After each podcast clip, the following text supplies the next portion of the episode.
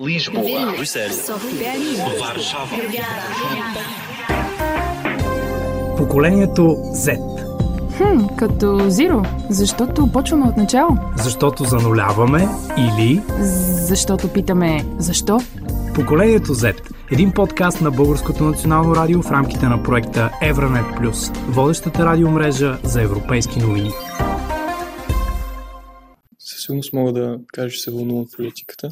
Опитвам се максимално да следя а, политическото пространство. Ангажиран съм. След като започнах да изучавам модула в философия и политика и след като гражданското образование навлезе в учебната програма, моят интерес към политиката със сигурност се засили, понеже нашите родители може би не са ни дали много добър пример. Просто ние нямаме усещането за това какво е мястото ни в политиката, колко важен всъщност е нашия глас. И мисля, че тези часове наистина ме накараха да осъзная колко е важно да съм образована.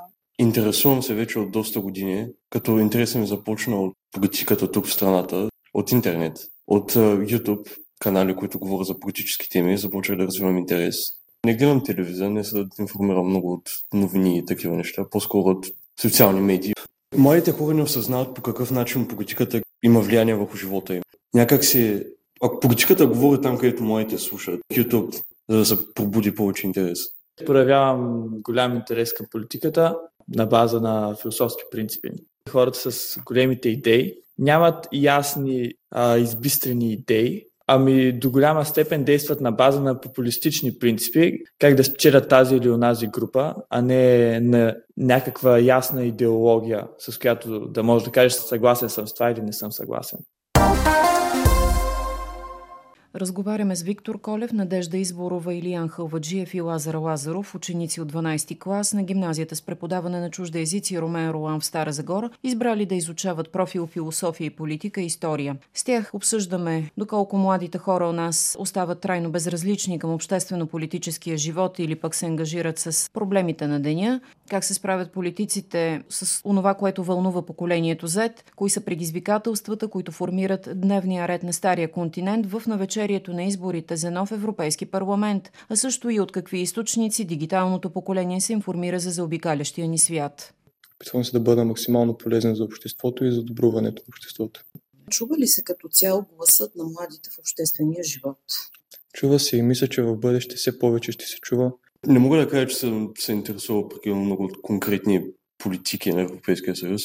Със сигурност мисля, че приоритет трябва да е опазването на околната среда, защото наистина е голям проблем вече. Всяка година, всяка следваща година е най-горещата година в историята. Голям проблем е и трябва да се направи нещо по въпроса. А правят ли достатъчно политиците в тази посока? Политиците в Европейския съюз са прекалено пасивни. Не действат достатъчно. Какво бихте им казали? Най-основните проблеми в Европейския съюз, по принцип, в момента това са а, отношението на отделните страни към зелените политики. За България, разбира се, въпроса за еврото, за Шенген. Бих искал те напълно да защитават българския интерес.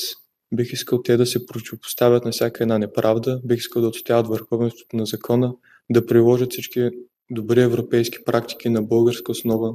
От тях не се изисква да измислят някаква изцяло нова система, по-скоро да приложат вече добре изградената либерална демокрация.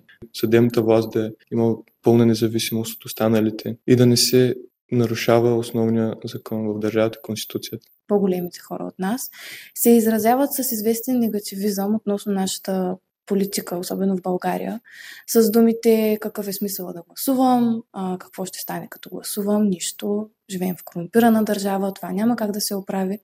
И аз мятам, че това влияе изключително много на начина по който младите хора разсъждават и действат относно политиката. Но смятам, че модула, който изучаваме в училище, събуди мой интерес и също часовете по гражданско образование ме накараха да осъзная колко ценно всъщност е моето мнение. Доверявам се на традиционните медии, но гледам да следя какво се случва в социалните и по-новите мрежи, за да мога да видя различни гледни точки и да преценя кое според мен е най, може би не вярно, но най-близко до моята представа. Всякакви източници на информация си противоречат. Политиците и те понякога си противоречат, лъжат един за друг.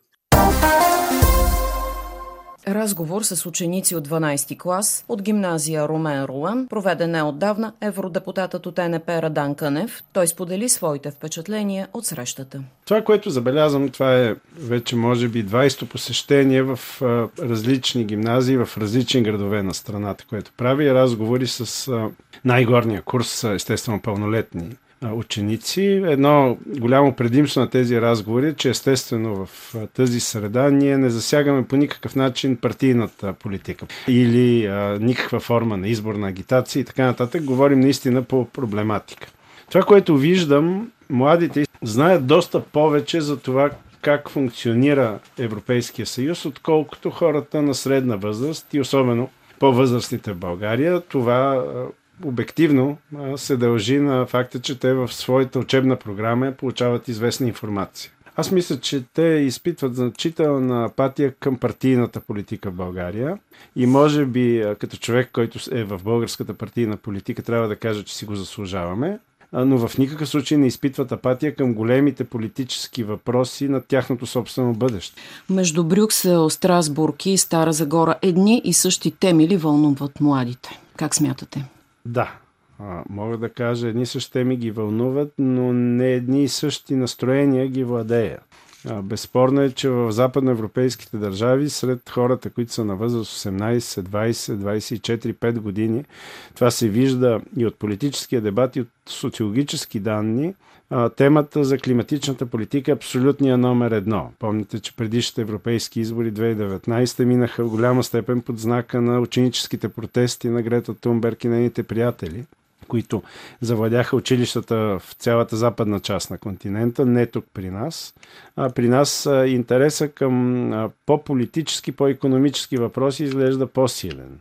Примерно, едно момче ми зададе изключително интересен въпрос. Каза защо трябва да говорим за възхода на така наречената крайна десница, изобщо да слагаме етикети, като всяка такава радикализация политическа се дължи на економически трудности. Не трябва ли да пресрещнем економическите трудности, да работим за тяхното решаване? И аз нямаше как да не се съглася с него, защото точно това е един по-градивен, по-умерен поглед отвъд тази 30 секундна поляризация и заклеймяване, в която живеем. Поколенията са различни и различно образовани, затова разговорът за политиката е труден за част от обществото, споделя преподавателката по философия Екатерина Бояджиева този разговор не по-малко труден за възрастни. Защото, за разлика от тяхното поколение, моето не е образовано в тази посока. Ако не съм завършила философия, всъщност гражданските теми, и ако съм на 50 плюс години, гражданските теми не са били темите на моето образование. Това е истината. Големия проблем, че поколенията са различни и различно образовани. Не са виновни вашите родители, че са стъпили здраво на някаква позиция или пък обратното. Те са много страни от този процес, защото не знаят кое е мястото им там хората сравнително скоро историческо време участват реално в политика. Свикнали сме някакви политически елити да решават проблемите на държавата и самата тя като по дефиниция е била нещо различно. Ние сме в една нова социална роля, която отскоро е позната на по-старите поколения.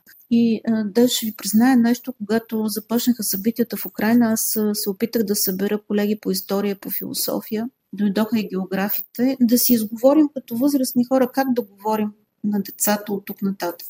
И беше един много труден разговор. Не знам доколко успяхме. Аз мисля, че сме достатъчно така все пак опитни, интелигентни хора да сключим някакво полугласно споразумение, но се оказа, че разговорът е много труден. Защо го казвам това? Защото те, въпреки смущението си, са много по-заинтересовани, активни и владеят инструменти, които нашето поколение не владее, за да знаят и за да променят нещо в там, малката си група, но там нататък и този интерес съм сигурна, че ще, може би съм прекалено оптимистично настроена, но съм сигурна, че доведе до някаква промяна и в тяхния живот в бъдеще, защото те няма да останат а, равнодушни от една страна и никога няма да се плъзнат по това така много повърхностно битие на емоционално просто позиционирания човек. Нашите, вашите, унези, други. Така си мисля.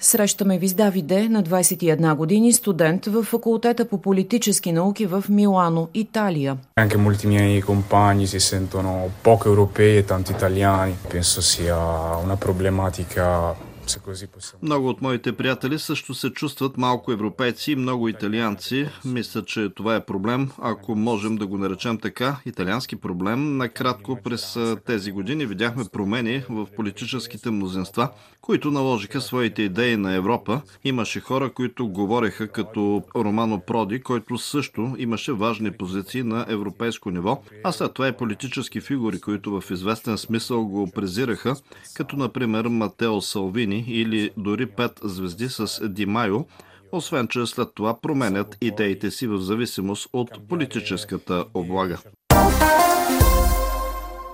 Добавяме мнението на 18-годишната Байба от Латвия. Смятате ли да гласувате на изборите за Европейски парламент? Бих искала, но ми липсват задълбочени познания, за да съм сигурна в избора си. Така че все още не знам за кого мога да гласувам. Ако аз и младите хора на моята възраст не гласуваме, кой друг ще гласува, защото все пак ние сме бъдещето на Европа? Включва се и нейната сънародничка Катрин на 17 години. Ако можехте да гласувате на изборите за Европейски парламент през тази година, щяхте ли да го направите?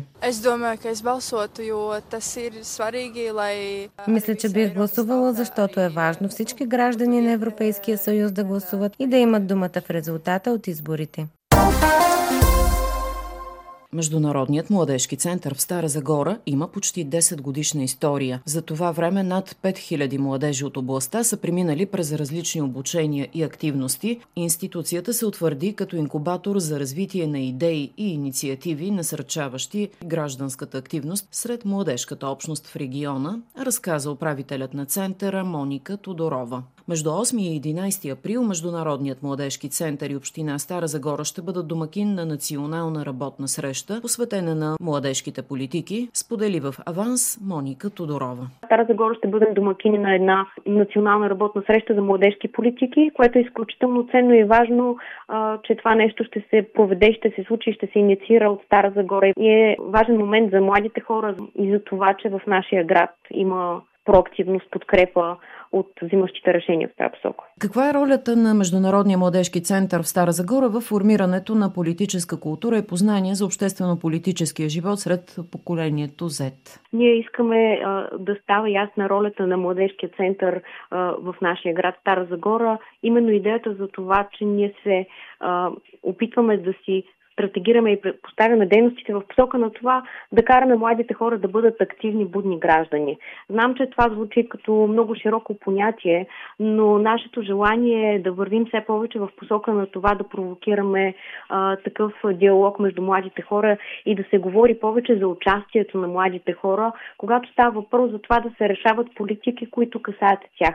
Но всъщност истината е, че когато ние възпитаваме едни будни, активни граждани, които се интересуват от това какво се случва около тях, от това какво зависи от тях, било то дори да става въпрос за понякога и междублоковото пространство, което е пред тях да се погрижат за него, тогава тези хора ще се интересуват и вълнуват и от всякакъв друг тип въпроси на различни нива, които са актуални и важни. И така ние ще формираме едни хора, които разбират, че техния глас има значение. Така че ние по този начин възприемаме ролята си да говорим повече какво означава младежко участие, какво означава младите хора да са включени в процесите по взимане на решения, какво означават младежките политики за един млад човек. Тема на разговори ли е Европейския дневен ред на прага на изборите през юни? Тема на разговор до толкова, доколкото да помагаме и, и да работим в посока младите хора да припознават ценностите